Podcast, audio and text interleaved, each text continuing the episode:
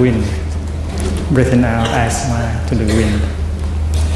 Dear friends, we, uh, we should uh, learn, we should try in order to see things in their nature of interbeing.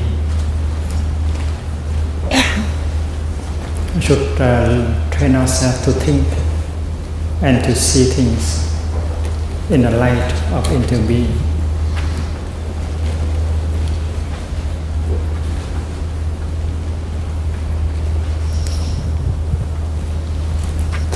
Suppose um,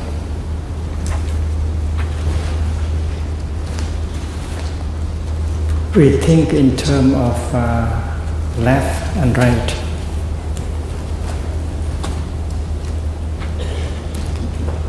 The right and the left.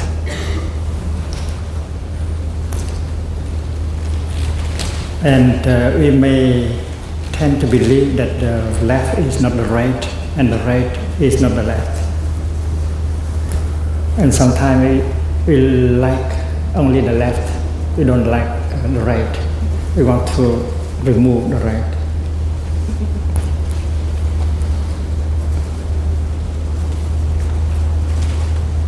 But uh, looking deeply, we can see that the right is made of the left, and the left is made of the right. You cannot remove the left from the right and the right from the left.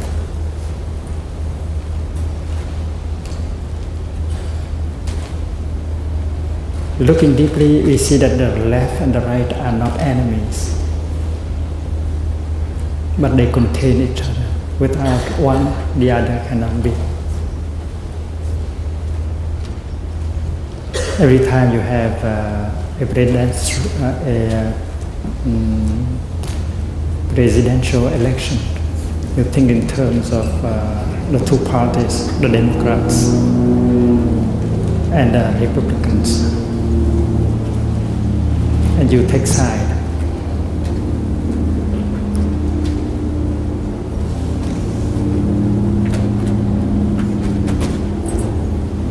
And you suffer, you uh, are happy because one party uh, wins or loses. But if uh, we look uh, more deeply, we see that the two parties they are made of each other. and uh, we can see a lot of things in common.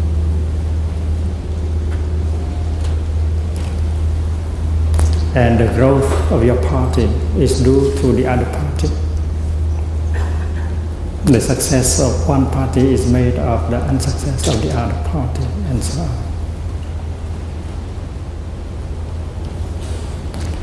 The Buddha uh, said, that this is because that is. This is not because that is not. These uh, words are very simple, but uh, very deep. This is because that is. The right is because the left is. If you remove the left, there will be no right. If you remove the right, there will be no left.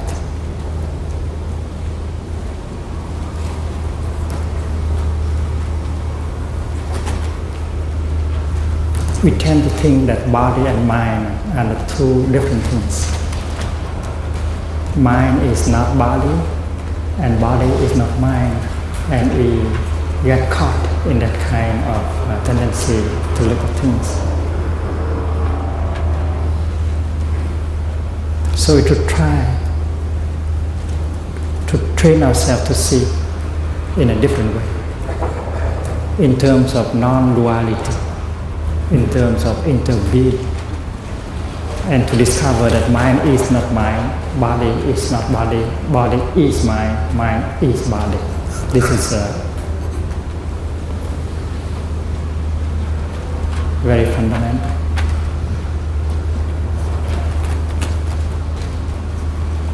The nucleus scientists, they tell us that uh, a um, elementary particle of matter. Sometimes it manifests itself as a wave and sometimes it manifests itself as uh, a particle. In our thinking a wave is a wave. A wave cannot be a particle.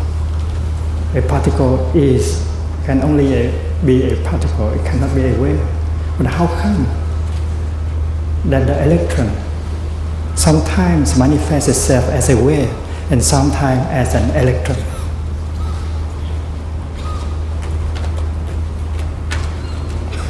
And therefore, they have invented another word to call the same thing wavicle. yes. We should learn to look at our body and at our consciousness in that way. Do not discriminate against the body and consciousness. Something manifests itself, sometimes as body and sometimes as spirit. And looking deeply into the physical, the physiological, you might find out that it is not only physiological. It is also mental. It is also the mind.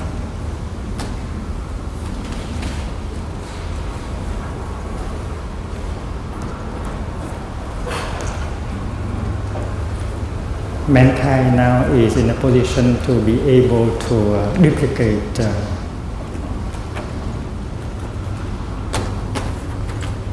a body that is the practice of cloning. We can take one cell within our body, just one cell from anywhere in our body, and we can make it into entire body, an exact copy of our body.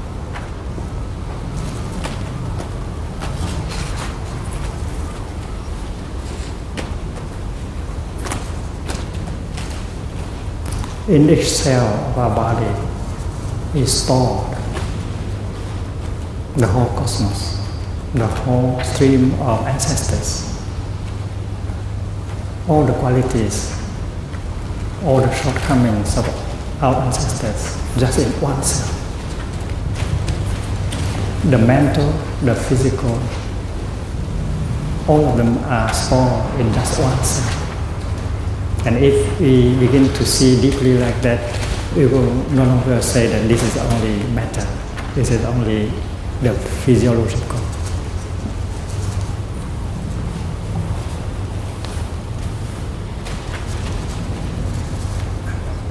In the Buddhist uh, studies of the mind, we are remembered that uh, the body is first an object of our perception.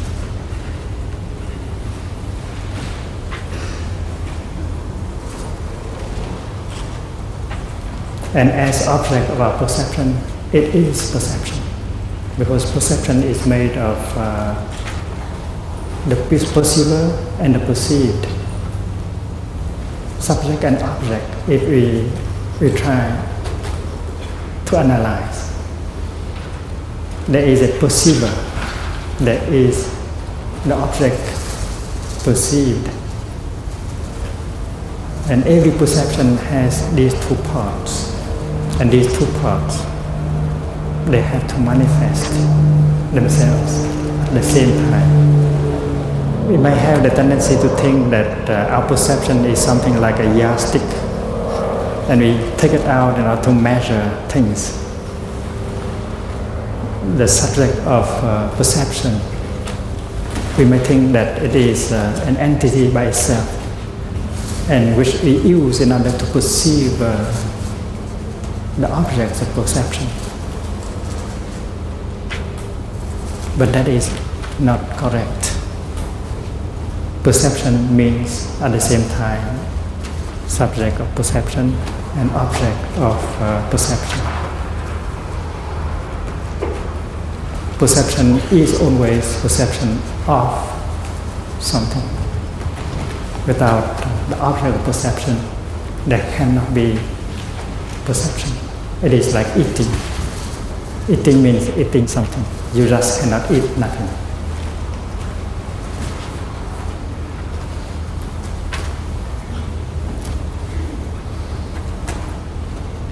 So we train ourselves to look, to touch things within ourselves and around us as objects of our perceptions, namely touching perception itself. We learn to do that in order to uh, not to get caught in the idea that there, that uh, the object of our perception is something existing independently from our perception. Think of uh, Paris. You have been in Paris, or you have you might have uh, heard about Paris. You have you have you have a perception of Paris. Paris Paris in your perception is the object of uh, your perception. And if you compare your Paris with uh, the Paris of your friend, well, these two things are very different, can be very different. Those so-called Parisians, they live uh, a long time in Paris. When they compare their Paris, they got also very different kind of Paris.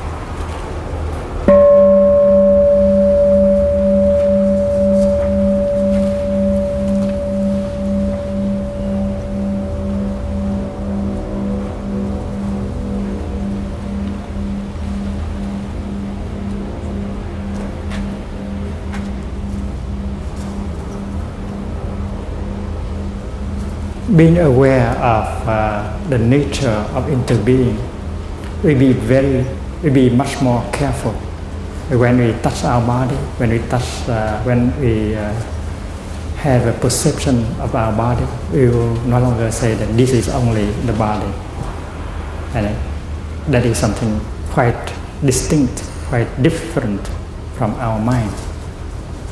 That is already helpful. It is like when we talk about the present moment. We cannot uh, talk without using, using words, but using words, we might get caught.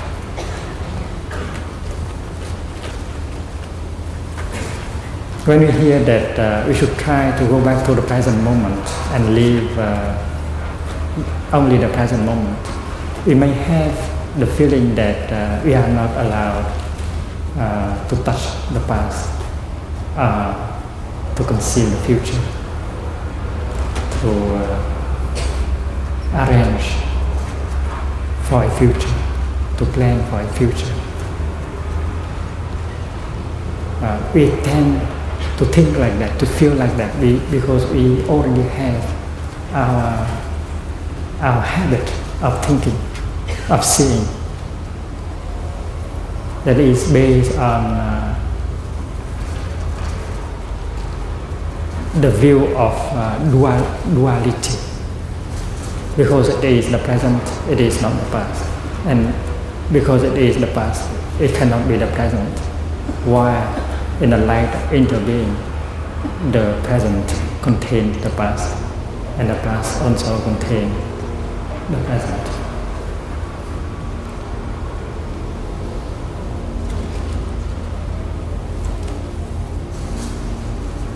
The past is already gone, we said. The past is no longer there, we said. That is true, but that is not entirely true. Because the present is made only of the past. And if we touch the present deeply, we also touch the past. And the past is not entirely, the, uh, the past is not uh, truly gone. It is still there, and we can touch it. We believe that we cannot go back to the past and fix things that we have destroyed then. But in fact, touching the present moment, we can still feel the past and the wounds of the past, the wounds that we have created ourselves in the past.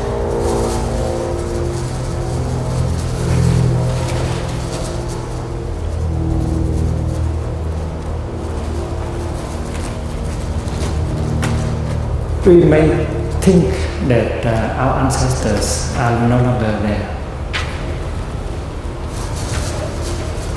But if we know how to touch the present moment deeply, we find out that our ancestors are still there within us.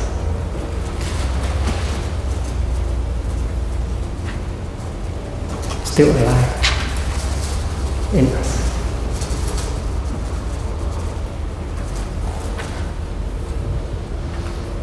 If in the past I did something not my fault. If I said something unkind to my mother,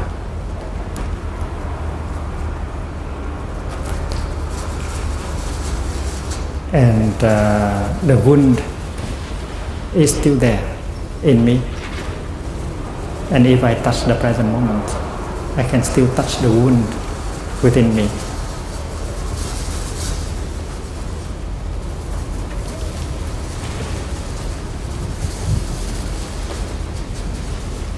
I did say something not uh, very uh, sweet, not very kind to my mother, that made her suffer, and they, that made me suffer later also. So the wound is still there. Now, establishing myself in the present moment, I touch the present moment, and I also touch the wound that is in me.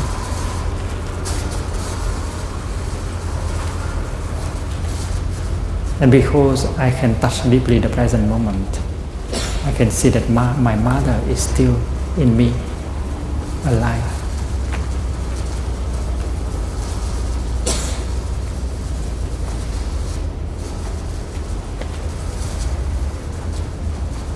How can it be otherwise? Because I am the continuation of my mother. I am my mother my mother is myself. That's the insight you get when you are able to see deeply, when you are able to touch deeply yourself. My mother is myself. I am the continuation of my mother. She is alive, fully alive in me. And if I say, Mother, I'm sorry, I would not say something like that again and I see my, my mother smiling to me, and the wound will be healed. You can heal the wound of the past by touching the present moment. When your mind is changed, everything will change. That is the practice of beginning anew our mind has the capacity of be, beginning anew and recreate the cosmos.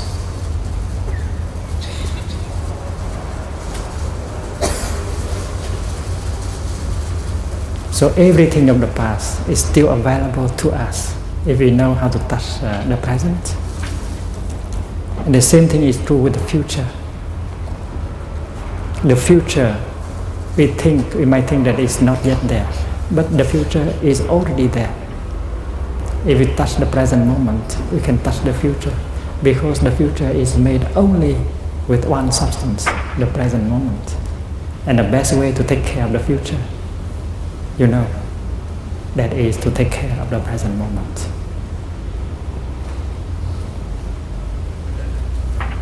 There is a professor of Buddhism in New York. he said that uh, you cannot be a Buddhist, you cannot be called a Buddhist unless you believe in former lives and uh, future life. I smiled to him. I said, uh, Do you really think that we have to believe like that in order to be a Buddhist? There is something more important than the belief, that is the insight.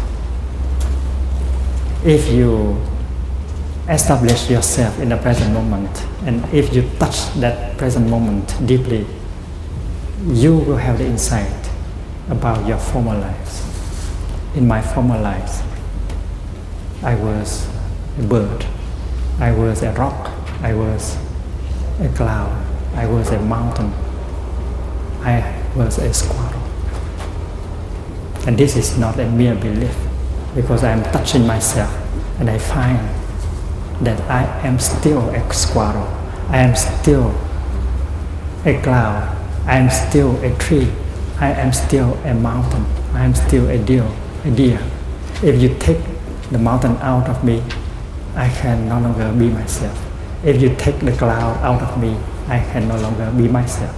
I am actually all these things. That is the insight of interbeing that I touch when I touch the present moment. When you touch the one, you touch the all. It is like uh, talking about uh, a piece of bread. Last night we spoke about a piece of bread. The piece of bread is the body of the whole cosmos.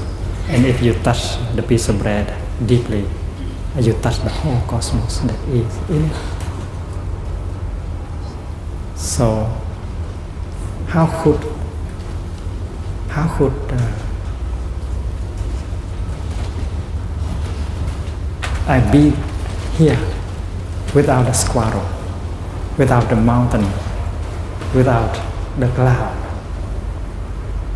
And actually, in this very moment, I continue to be a cloud. I continue to be a deer, a squirrel, a mountain.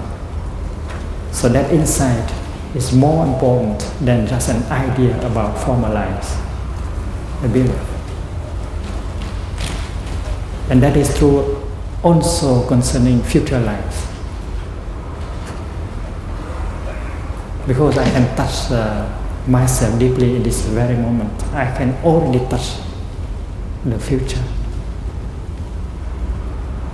I know already what I am going to be in the future just by touching the present moment.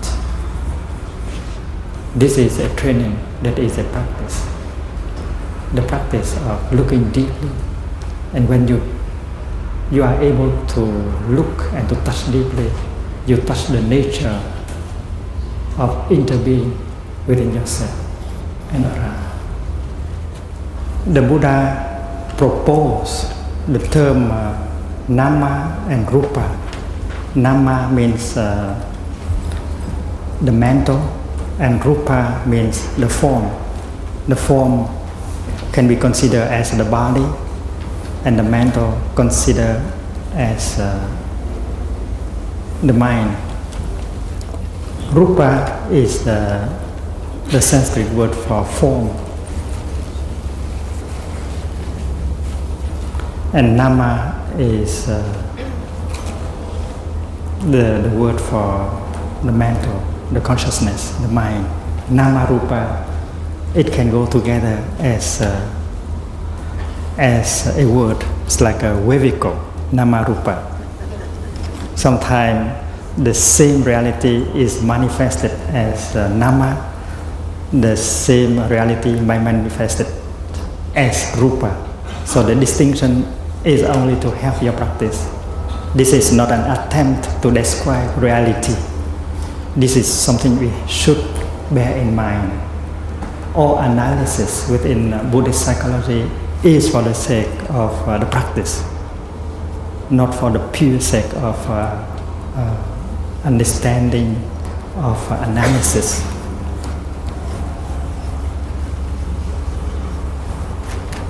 So this is the simplest way of analysis. There is the body and there is the mind.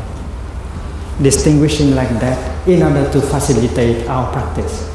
Because there is a contemplation, there is a meditation called the contemplation of the body in the body.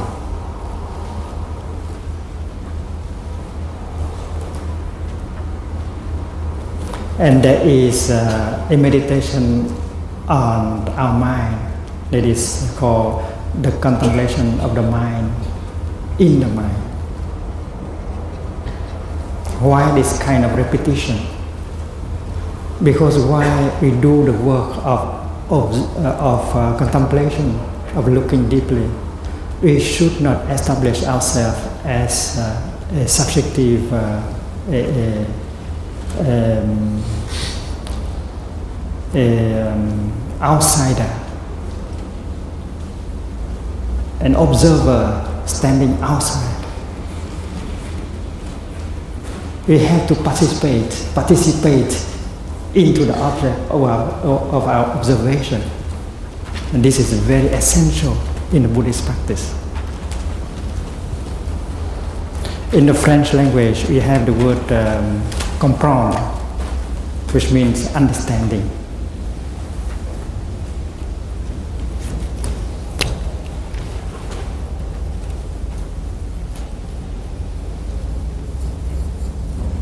It is made of the word prendre, which means uh, pick up in your hand.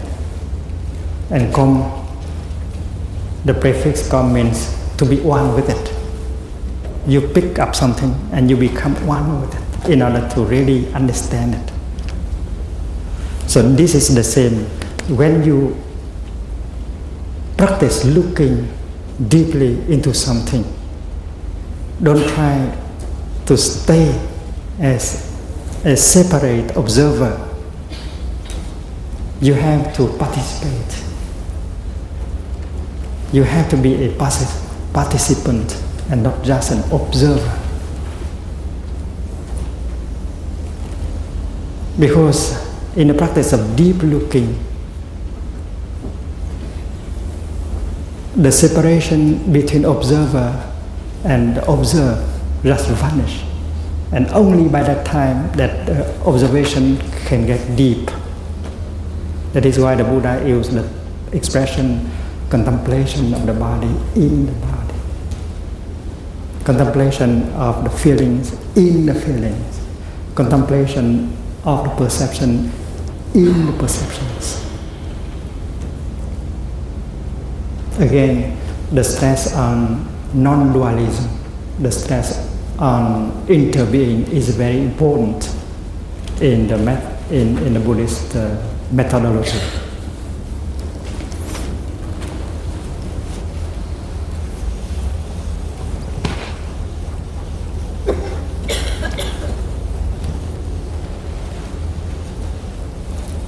Therefore, the simplest distinction is nama rupa. mind, and form. At this point, we should only remember that the, that reality, that reality is manifested sometimes as form, sometimes as mind. And do not let ourselves be caught by the idea that form is not uh, mind and mind is not form. The second, the second kind of distinction is the distinction in terms of five uh, skandhas, five elements. Skandhas is an English word, uh, in Sanskrit word, it means uh, hips.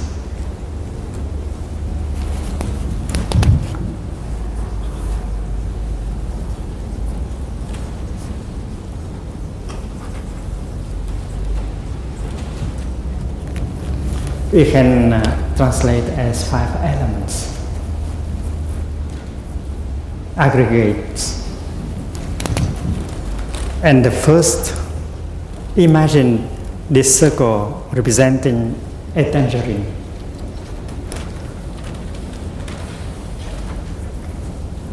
and there are five. Uh, there are five sections in the tangerine, and the first section being rupa means uh, form, the body, the body, and then the second the second section of the tangerine is uh, represents uh, our perceptions.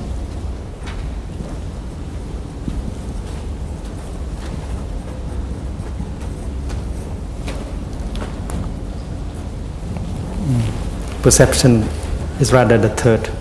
The second is feelings.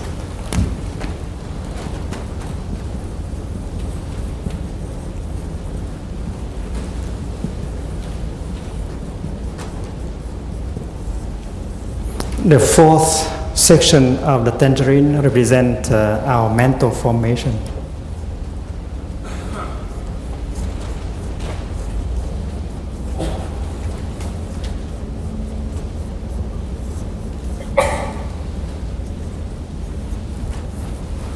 And uh, the fifth uh, section of the tangerine would represent uh, our consciousness.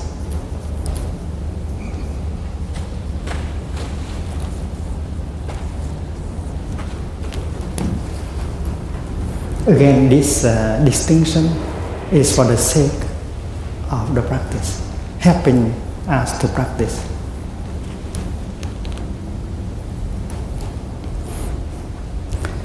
We can see it very clearly by the fact that mental formation here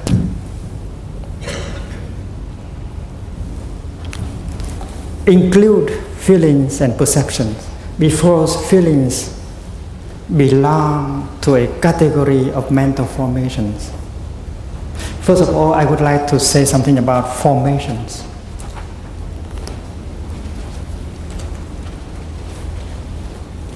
Formation is a technical term. It means uh, everything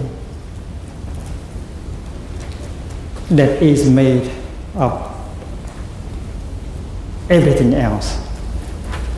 Conditioned things, like a flower. A flower is a formation because a flower is made of uh, the seed of the plant, of the sunshine, of the rain, of the earth, of the mineral, of time, of space. A flower is made of non-flower elements. So the flower is a formation.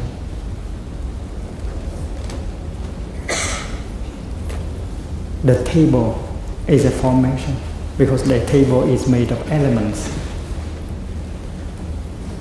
different kind of elements. The piece of bread we talked last night about last night is a formation.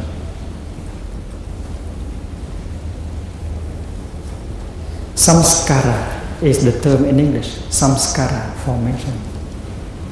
And uh, a table is a rupa samskara it means uh, a material formation. But our anger, our sorrow is a mental formation. Our hate, our love, our fear, all of them are formations, are mental formations. So if we analyze our fear, our anger, we see that our fear is made of elements. Including the, the element hope. If we don't have hope, we will not have fear. Since we have hope in such, uh, such a way, that is fear become possible. So fear is a mental formation. Love is a mental formation. Hate is a mental formation. And uh, in Mahayana Buddhism, uh, there are, uh, we talk about uh, 51 categories of mental formation. And when I was a novice, I had to memorize all these 51 categories of mental formations.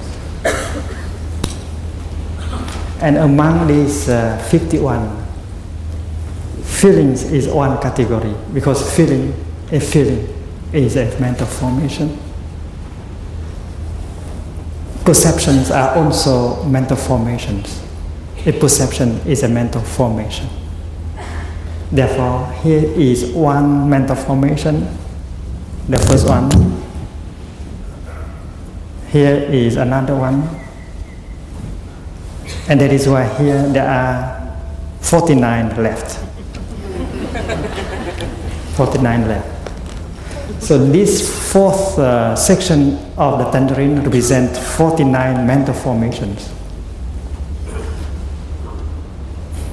And if the analysis is for the sake of analysis, uh, they would include uh, 51, right? If it is divided like this, because the practice of contemplating the feelings and the feeling is so important, that is why we have to take it out as uh, a category by itself. And the contemplation of perceptions is also very important. That is why we have to to single it out as uh, a category. So what I'm trying to say is that this kind of analysis is for the sake of the practice and not for the analysis for, for the sake of analysis by itself.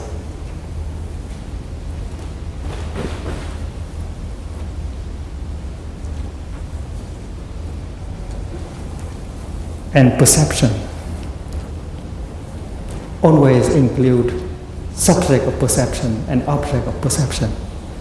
Form is the object of perception itself. We cannot form exist independently from perception, and yet we have to separate and to consider form as one skandha and perception is another skandha.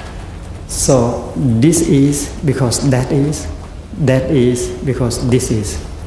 We see the nature of interbeing between the two, between the three, between the four. And uh, what I recommended this morning is that we should uh, get used to the way of uh, looking, of touching, of thinking in such a way that we can see the one in the all and the all in, in the one, namely in the light of interbeing.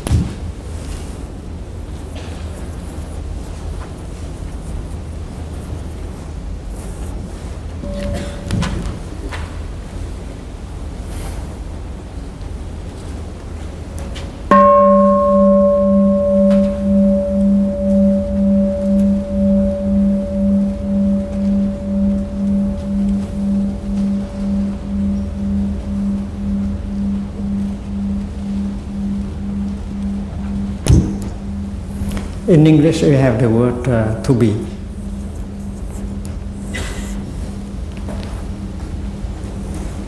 Interbeing has uh, the idea of to be in it. To be and to interbe maybe just the same. If you look deeply into the nature of being, you will discover the nature of interbeing. Because with the practice of looking deeply, we find out that uh, it is impossible for something to be by itself alone. Nothing can be by itself alone. Like a flower, it is impossible for the flower to be itself, by itself alone. It has to be made of non-flower elements including the cloud, the sunshine, the seed, the earth, and so on. A flower cannot be by itself alone, it has to interbe with everything else. So to be means to interbe. And the word to interbe, it reveals more reality than the word to be. Nothing has a separate has a separate entity. Nothing has a separate self. And that is why the notion of no self can be found in the, in, in the expression interbeing. A flower is full of everything in the cosmos. Touching deeply a flower, we can touch everything in the cosmos. A flower is only empty of one thing a separated self, a separated existence. And that is why the expression emptiness is very helpful. To be empty means to be empty of a separated existence, to be, se- to be empty of a separated self. You and I, we are all empty of a separated self because our true nature is the nature of interbeing. This is because that is.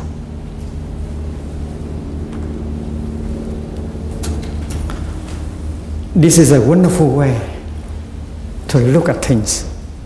When we look at form, we have to look in such a way that we can touch the nature of interbeing of form. Form is made of non-form elements. Body is made of non-body elements perception is made of non-perception element. And in that way, we will never get caught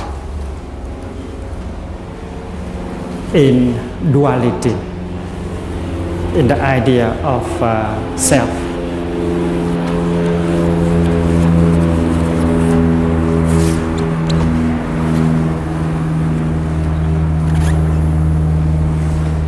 This kind of uh, presentation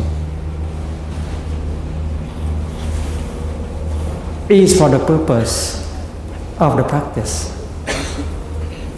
because the object of our meditation, of our deep uh, observation, may be just form. The contemplation of the body in the body how to handle our body, how to touch deeply our body, how to understand our body, how to bring peace and solidity into our body.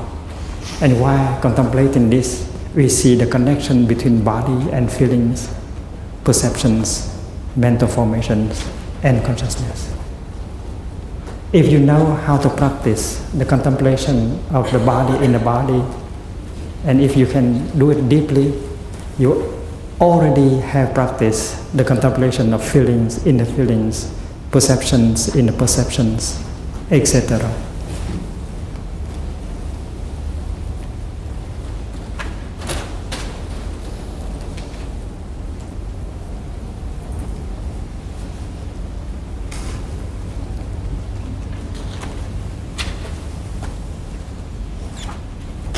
We have to come back to the tangerine later.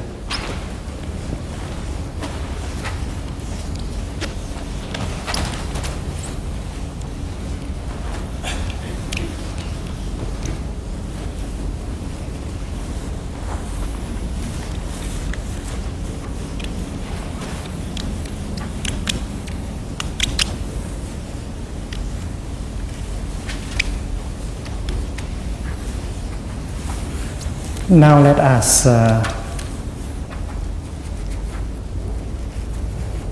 take the four, the four last uh, sections of the tangerine and make it in two sections.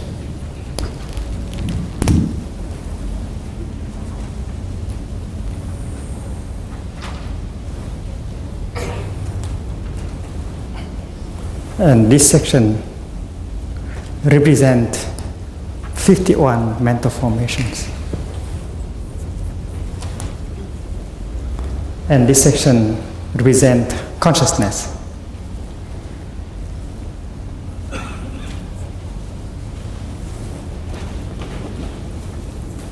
Mental formation, consciousness.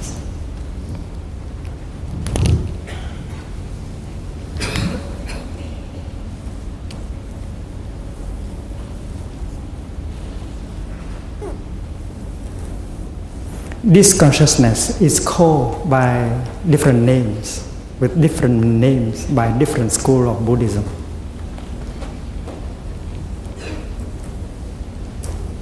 In the Sarvastivada school, that was uh, established in Kashmir, north of India.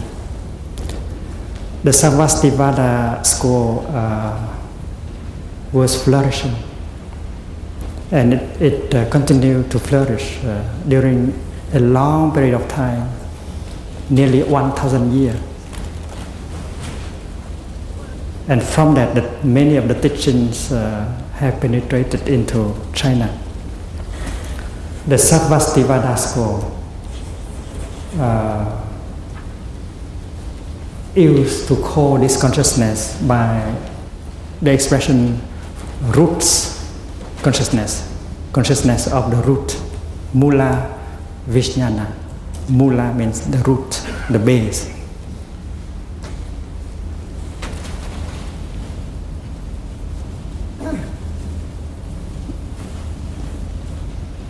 In Mahayana Buddhism, the school of Vijnanavada, the school of uh, manifestation of consciousness, it's called Alaya Vijnana.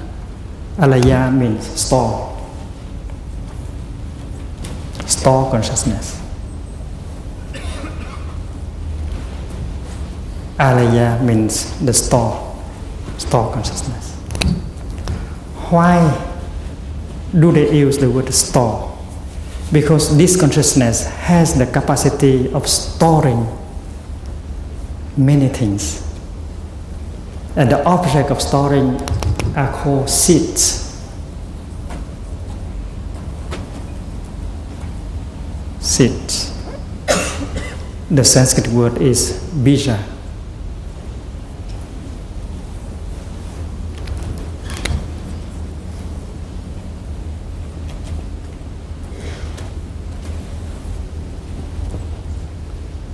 We have a seed of, uh, we have a seed of compassion in us. We have a seed of uh, jealousy in us. We have a seed of uh, fear in us. We have a seed of joy in us. We have several kinds of seeds within us. The seeds of the 51 categories of mental formations are stored here.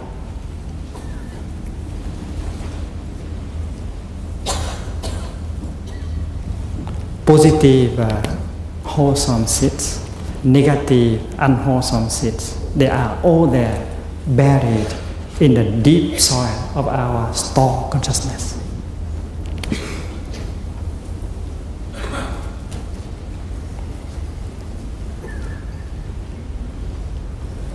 They are there in the form of bijas, potentials. And every time one of the seeds is touched by ourselves or by another person or by a circumstance. And then that seed will manifest itself on the le- upper level of our consciousness in the form of uh, energy, which is a mental formation. Mental formation.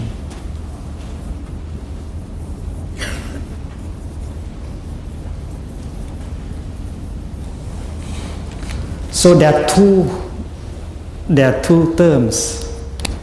The first term is seed. The other term is formation, mental formations. From a seed, there is a manifestation in the upper level of our consciousness. And when it manifests itself, it is called a mental formation. And this upper level of our consciousness is called mind consciousness.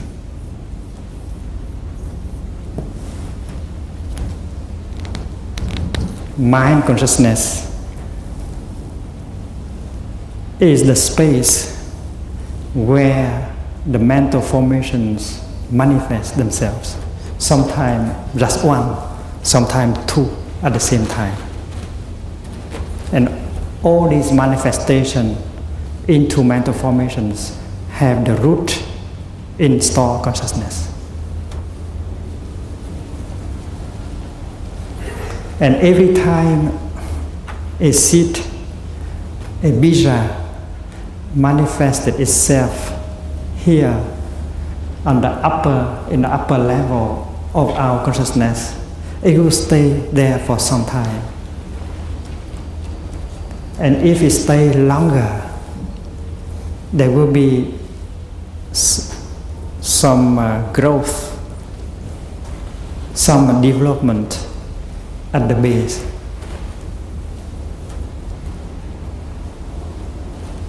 Suppose the seed of joy in you is touched by your friend, by your teacher,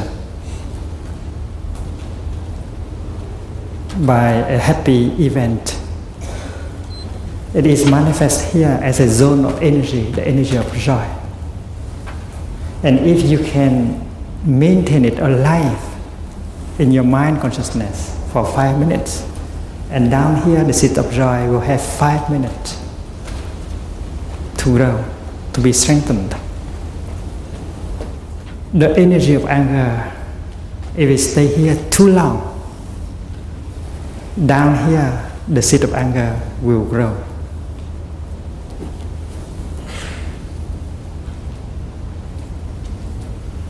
So the time when a, with which a mental formation can continue here in mind consciousness determine the sense of growth of the seed down here. And if uh, we allow the seed of anger in us to be touched, to be watered several times a day, and then the energy of anger will have plenty of chance to be here, and down there, anger become more and more important because we allow the rehearsing of anger to take place several times within ourselves. So a meditator would not allow the mental formation called anger to be there for a long time. The meditator would know to do something in order to take care of this zone of energy so that it will not uh, overwhelm the whole uh, uh, scenery.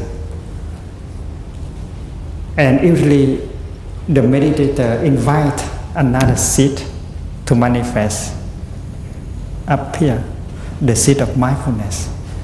She will practice mindfulness of anger. Mindfulness as a zone of energy that she uses in order to embrace her anger. Here is zone one, the energy number one. This is the zone of energy number two. This energy recognize, embrace, bring the relief to this zone of energy.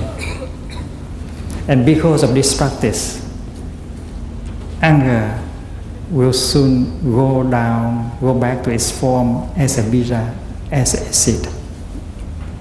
And even if uh, anger is still there, anger will not be able to cause damage because some other form of energy is taking good care of the energy of anger. Mindfulness is a mental formation anger is a mental formation. Using this energy to take care of that energy is the practice.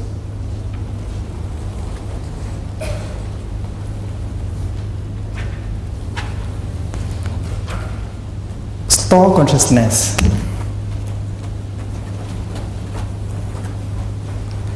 is sometimes called the consciousness of all the seeds the totality of the seeds.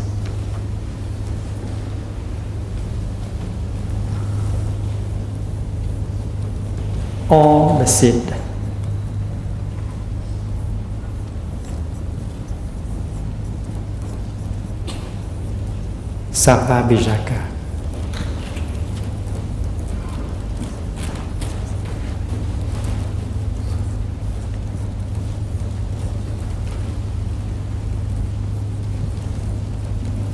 That is the other name of uh, store consciousness.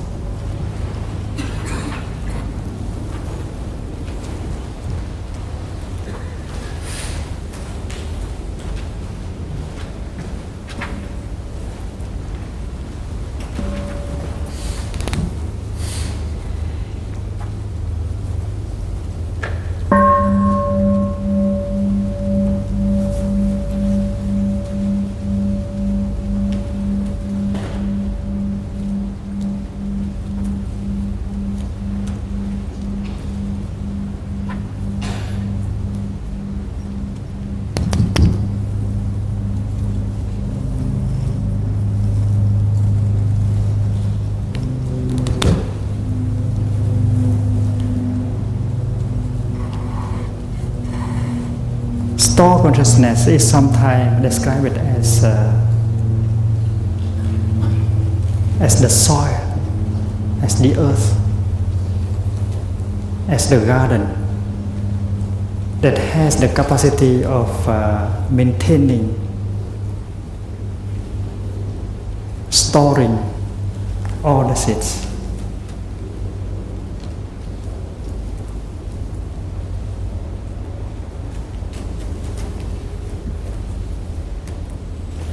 And these seeds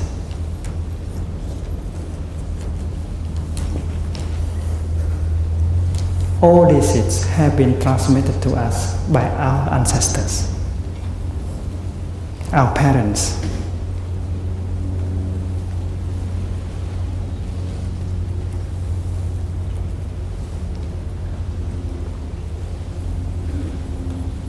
Modern psychology in the West described uh, the unconscious, but the unconscious is make only a small part of store consciousness. The territory of store consciousness is extremely vast, and we are going to learn about uh, the nature and the function of uh, store consciousness.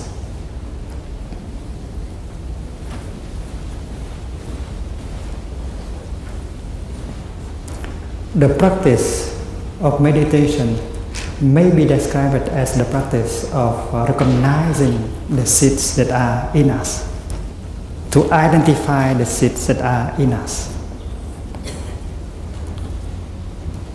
and to help the wholesome seeds to grow and to avoid touching and watering the negative seeds in us. And the pra- practice, the principle for the practice is quite simple.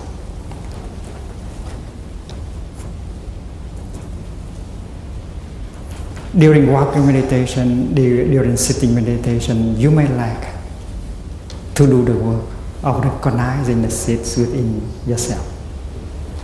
The seeds that are easy to be identified within you. The capacity of being joyful, the capacity of uh, accepting, the willingness to offer joy and happiness. All these things we can recognize, identify by our breathing and smiling.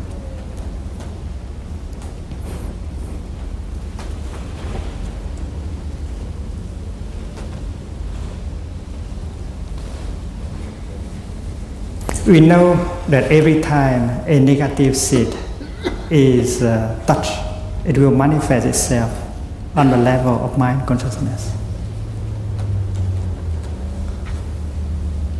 It makes us unhappy and it makes the people around us unhappy. That is why the practice is to refrain from touching the negative seeds in us. And we may ask the person who lives with us to help us in the practice. Darling, if you really care for me, please be careful not to touch the negative seeds in me every day. yeah, people who take care of each other, who love each other, should take care of each other. And every one of us has negative seeds. And if we keep water, watering our negative seeds, we be, become unhappy and we cannot make the other person happy. That is why we have to practice and we have to ask the other person to help us in the practice. We have to sign an agreement. I recognize these negative seeds in you, my darling, and I do my best in order not to touch them, not to water them for your, for your well being and for my happiness also. So we practice as an individual, we practice as a group, as a couple, as a group of people. A therapist can help his client to recognize the positive seeds in, in him, to identify them, and to practice watering these seeds by himself. And the, the therapist can help watering these seeds. When you meet your client, your client prefer and have the tendency to talk about what is wrong and we neglect about what is not wrong. A therapist should learn to help his client to touch what is not wrong within himself or herself. And not just to talk about what is what is wrong. There are plenty of uh, positive things within and around. Why don't the therapy high? Why don't we practice touching these uh, positive, refreshing, nourishing, and healing elements for the sake of uh, of the healing? Because uh, even if we don't touch what is wrong, even if we touch only what is right, what is uh, positive, we can already begin to transform and to heal what is wrong, what is negative.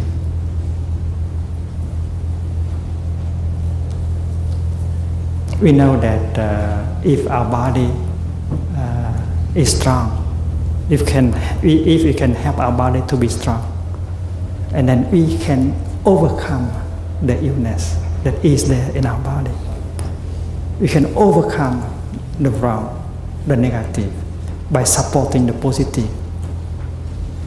We don't have, it is not absolutely necessary to deal with or to touch or to talk about the negative.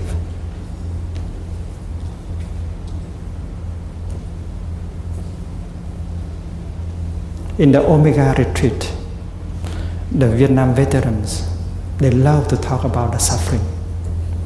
They love to practice uh, writing, talking, sharing about suffering. I always advise them not to do that too much because um, to rehearse, to allow the seed of suffering to manifest too much will help them to, to grow down here. I always advise my friends the Vietnam veterans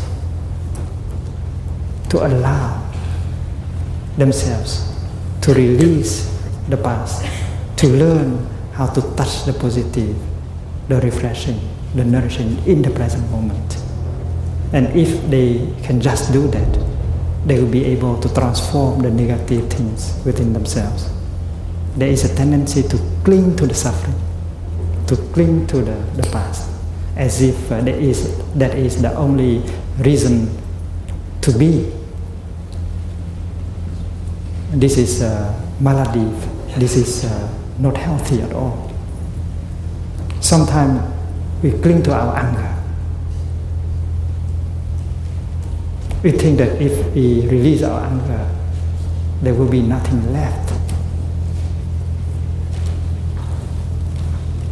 And that is a tendency within us. We have to recognize it in order to be able to let it go.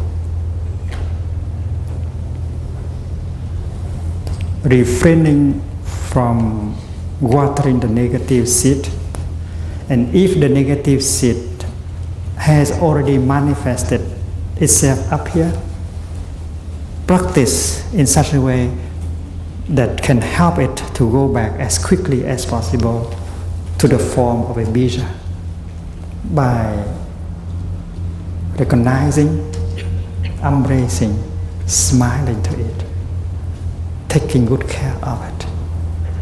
And if uh, we cultivate our mindfulness, that energy of mindfulness will be able to do that work.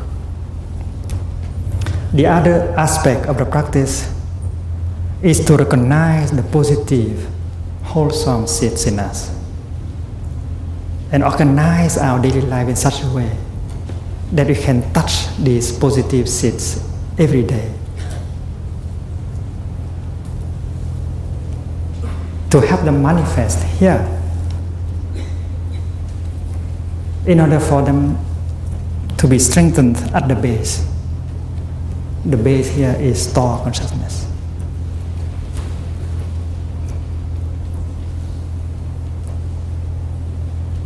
And we will ask the person we love, the persons we love, our friends, to help us do the same.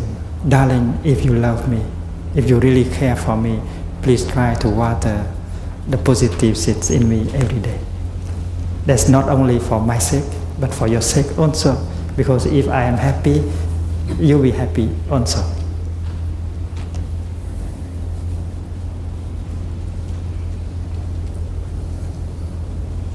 So, one of the homework we may like to do maybe uh, some walking meditation in the non-thinking mood, just in the being mood, and touching the wonders of life that is that are available in the here and the now. And then we may like to sit down and using a piece a piece of paper and to to write it down. The positive seeds in us that need to be touched, to be watered every day. The negative seeds that we should refrain to water and to touch every day. And we use our intelligence, our creative uh, energy in order to figure out how to do it.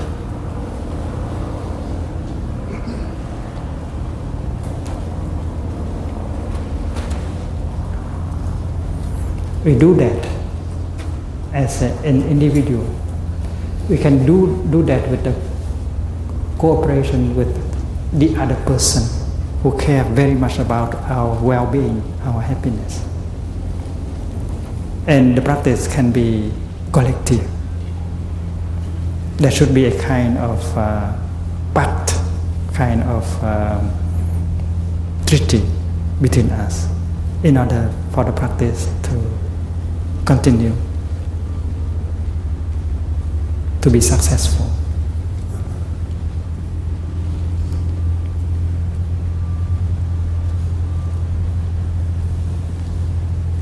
Every time a negative energy manifests itself, we should be able to recognize it.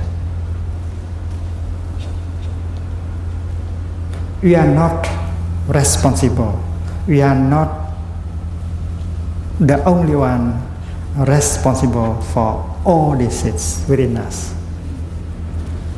Many of the habit energies have been transferred to us, have been transmitted to us by generations of ancestors, by our parents. And if we are practicing embracing, holding, recognizing, smiling to it, we practice for all our ancestors at the same time. Our ancestors, our parents may have not had a chance to learn the practice, but we have a chance to learn about practice. So we are now practicing for all of them. And we can end the samsara, the vicious uh, circle, in order for us not to transmit it to the future generation. Very often, children suffer because of uh, the negative energies in the parents. And they make the, the resolution not to do like their parents when they grow up. They are very sincere. When I grow up, I will not do like my father. I will not do like mother. But in fact, when they grow up, they will do exactly the same thing. Because uh, the seed have been transmitted, they don't know how to handle seeds. This is continue to push them to do things that they don't want to do. So ending the wheel of samsara here means not to allow it to continue, to push us, to make us suffer, and to make other people around us suffer. But for the positive uh, energies and habit, I think we should allow them to continue, to grow. And if we can develop these wholesome seeds, we have something to offer to our children, to the future generations, to our society. And with the energy of mindfulness, we can in, invite one, two, three of these seeds to come and stay here.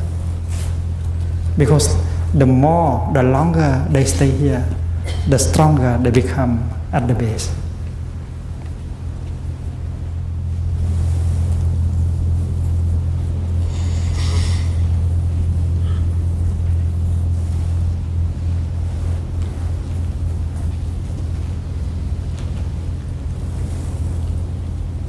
Manas Alaya.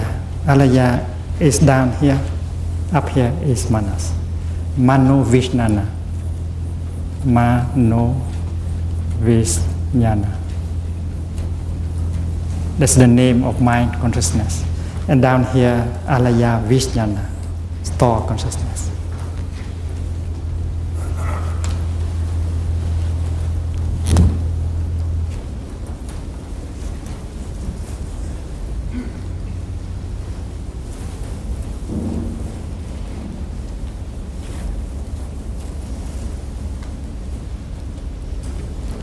A little bit more about the names of uh, store consciousness. The first is the capacity of storing.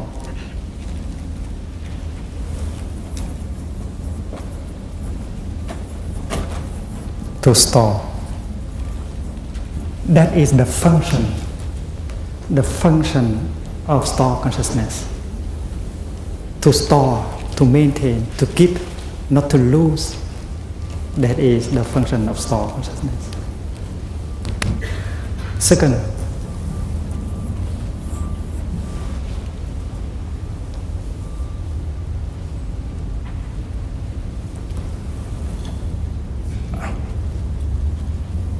what is what is being stored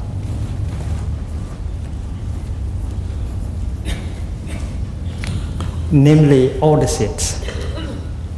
Store consciousness is the capacity to store and the content of the storing, namely all the seeds that are in us, the totality of the seed.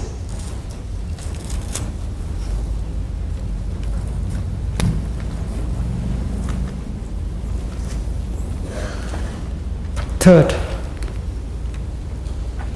it is the victim of a kind of uh, misconception.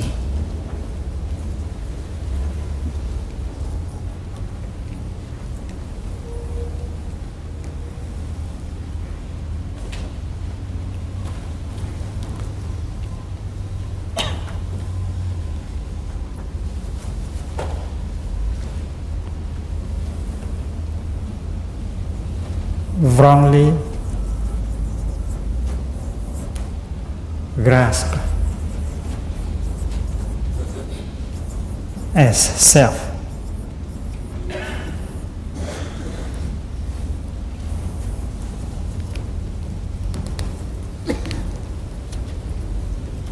There is the mental formation hidden behind manas. There is a tendency of grasping. The tendency is made of uh,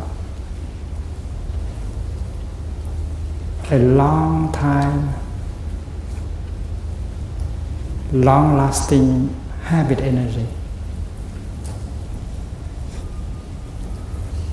A series of uh, wrong perceptions of illusions, of confusions that tend to embrace part of store consciousness and consider it as the object of self.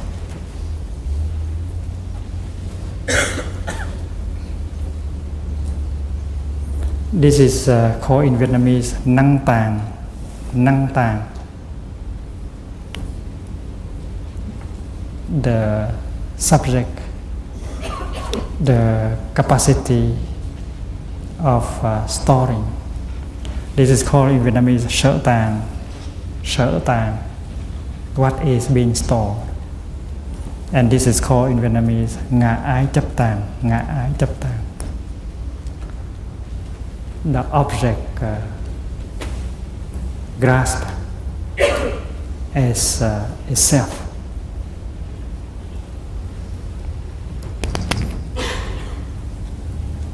The image that has been used in order to talk about this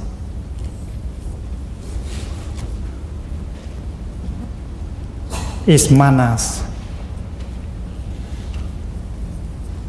Manas is born from alaya.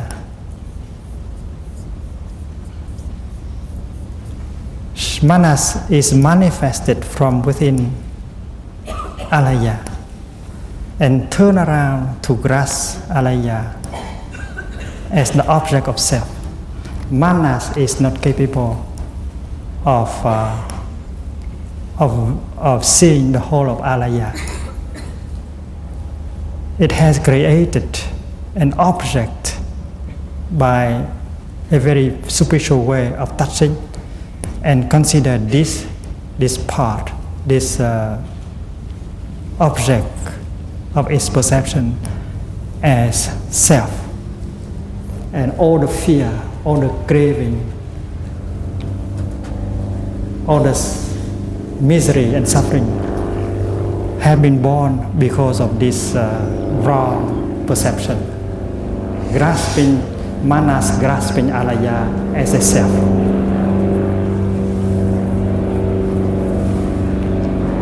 So alaya, first of all, is the capacity to maintain all the six. Alaya is also the totality of the of the seeds that are being stored, and alaya sometimes can be wrongly grasped as the object of self.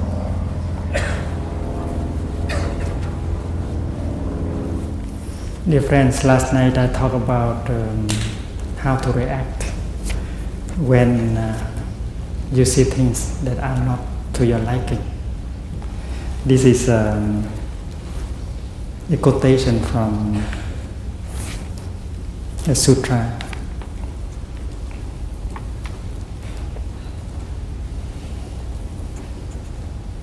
A wise person, when she has some sorrow, suffering in herself, some difficulties,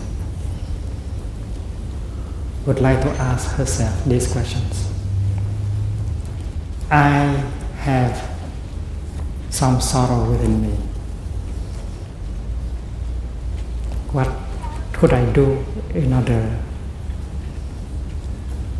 to be free from that sorrow and to transform it?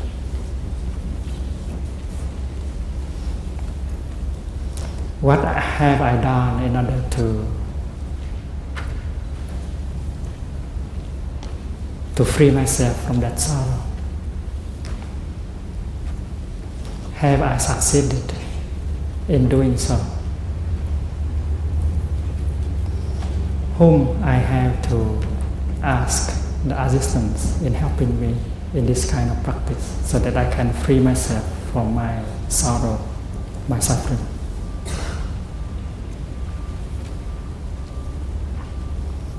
Have I consulted my teacher about how to transform the sorrow in me? Have I consulted my brothers and sisters in Dharma, in the Dharma, in order to free myself about how to free myself from the sorrow I presently have? The unwise people, when they have sorrow within them, they ask these questions Who has wronged me? Who has caused my suffering, my sorrow? How could I do in order to for people to, to tell people, to show people that I am a victim of, uh, of injustice, of uh, the wrongdoing of uh, on the part of other people. How can I just justify myself as only the fact that I am only a victim? This suffering has been caused by him or by her. How can I punish him so that I get a relief? How can I make he, him or her suffer so that uh, I can feel better.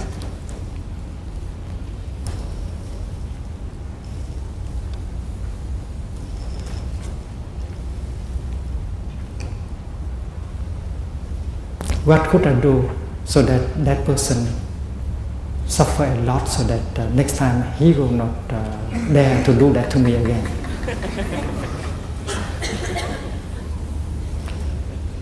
To whom should I talk about my suffering, share my suffering?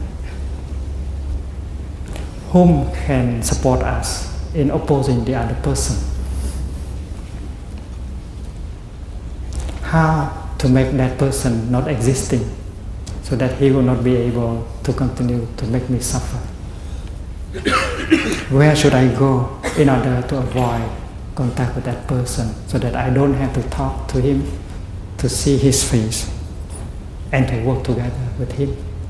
And these are questions asked by the unwise person every time he has uh, sorrow and suffering within him.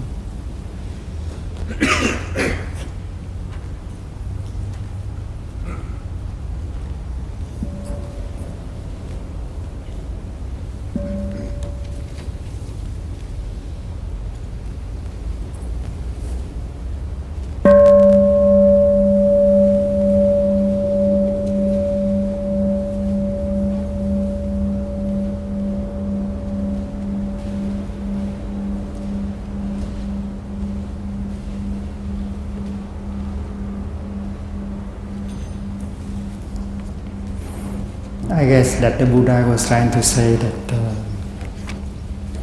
every one of us has the right to suffer.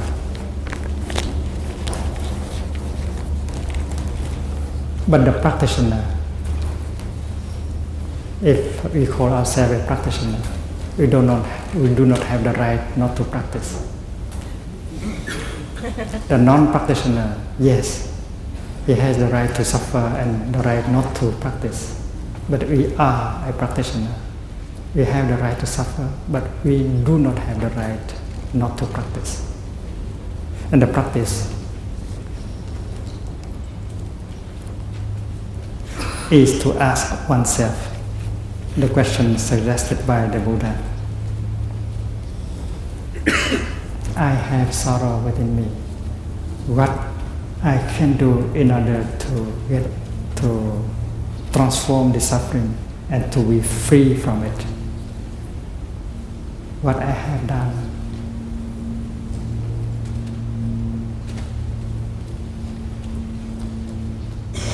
Have I succeeded? Whom I can ask to support me in this practice? Have I asked my teacher? As how to practice in order to get out of my sorrow? Have I asked my Dharma brother or sister as how to practice in order to get uh, to, to, to free myself from that suffering? And I think uh, this may be very helpful to write down these questions, to read again every time we find ourselves caught in our sorrow, in our suffering.